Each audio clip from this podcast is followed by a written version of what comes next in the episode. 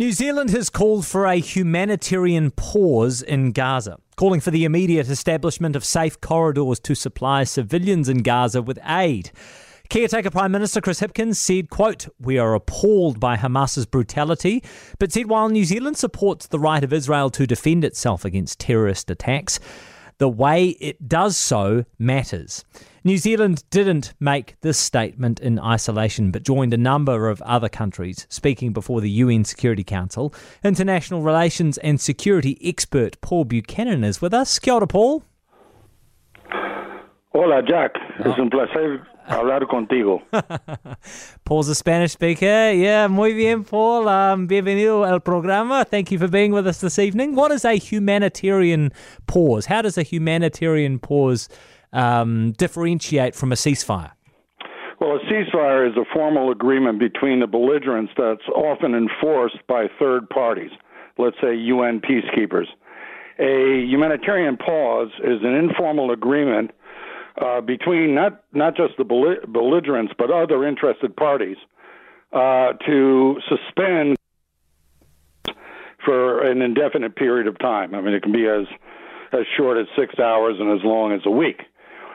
So the pause has nothing formal behind it. It's not signed or agreed to with any degree of formality, and so it depends for its enforcement on the will of the belligerents. And that, of course, is always a fraught matter. So is this going to achieve anything? It might. I mean, one thing that we have to think about when it comes to these sort of humanitarian pauses or ceasefires, but let's limit it to the pauses, it may give a little bit of time for both Hamas and the IDF to think of other ways out of the predicament. That is, to maybe begin to negotiate some solution that is non-kinetic or limit the terms of the kinetic operations, that is, the combat operations, to a specified chunk of territory. I mean, the Israelis are well aware of the bad publicity they're getting for collectively punishing the entire Gaza population for the sins of Hamas.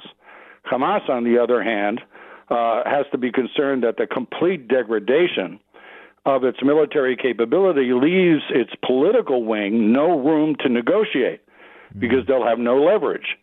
So, to me, beyond the immediate issue of getting relief to people in desperate need, this may be the first sign or the first step towards the belligerents actually looking at each other and perhaps talking to each other down the road. Yeah. What do you make of the way that New Zealand has played this so far? Are we late to the game when it comes to the statement before the Security Council?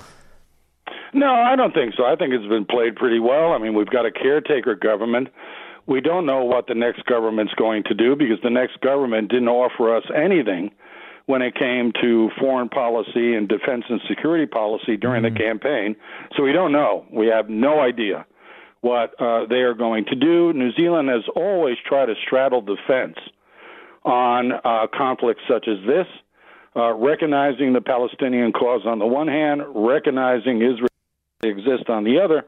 And so I look at this and I go, well, they chose the path of least resistance. Yeah. Support a humanitarian cause with a bunch of other nations so they've got diplomatic cover, and don't annoy anyone on either side. Yeah. Hey, thanks for your time. Appreciate it as always. That is international relations and security expert Paul Buchanan.